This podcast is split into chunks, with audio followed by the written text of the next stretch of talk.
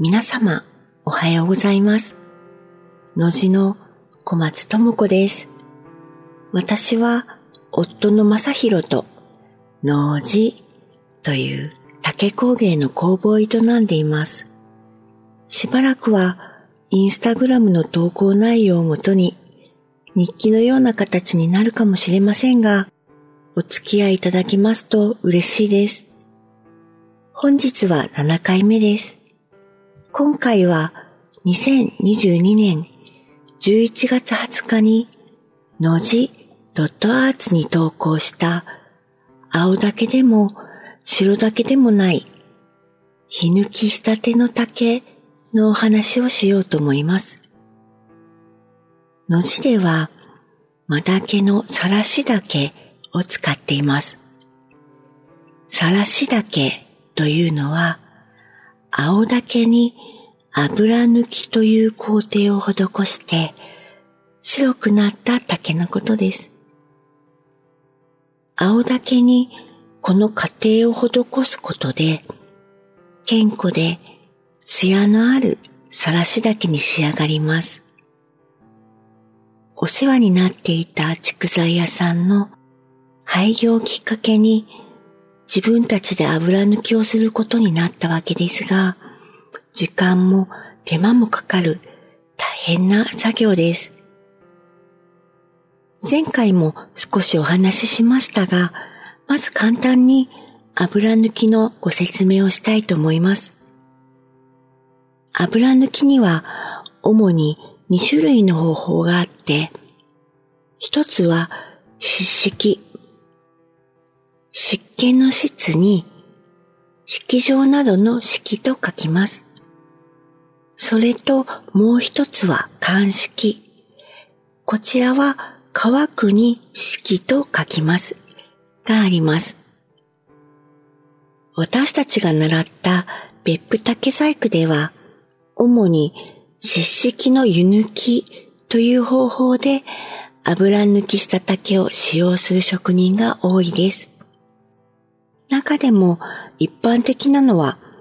熱湯と強いアルカリ性である水酸化ナトリウムで抜く方法です。水酸化ナトリウムは火成ソーダとも言われる物質で、手作り石鹸を作ったことのある方にとっては身近な材料かもしれません。私もにじゅうねん以上前に手作り石鹸にハマっていた時期があるのですが、常にマスクとゴーグルと手袋が必須で作業していた記憶があります。このように慎重に取り扱わないといけない薬品です。ちなみに竹材屋さんからさらし竹を仕入れていた頃、聞いた話によると、さらし竹として出荷される頃には強いアルカリ性ではなくなっているそうです。そして今、ノジが行っているのは乾式の火抜きという方法での油抜きになります。火抜きは熱で油分を浮かせ、その油を拭き取る方法です。京都などでは熱いうちに竹の曲がりも修正するそうですが、ノジではその余裕がないので、一節ずつひたすら油を拭き取っています。この方法、個人でする場合は特に湿式よりも手間も時間もかかりますが、竹に独特な色艶が出るように思います。そして何より火抜きを経験することで、今まで感じたことのなかったいろいろな気づきが得られています。例えば、油抜き前には気づかなかった傷やシミや模様が浮かんでくることも面白いのですが、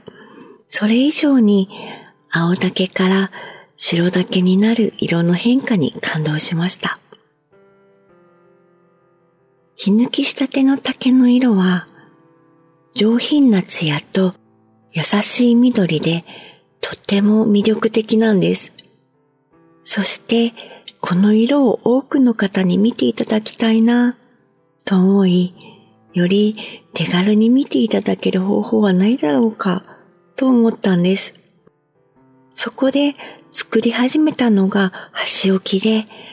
今年も納品させていただいたりプレゼントしたりの品になっています。日に日に色が抜けるので、なるべく短時間で作れる箸置きはぴったりでした。もしこの箸置きを目にする機会がございましたら、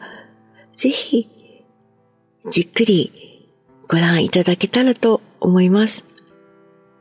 火と水と太陽の力が詰まった色になっていきます。それでは今日はこの辺で。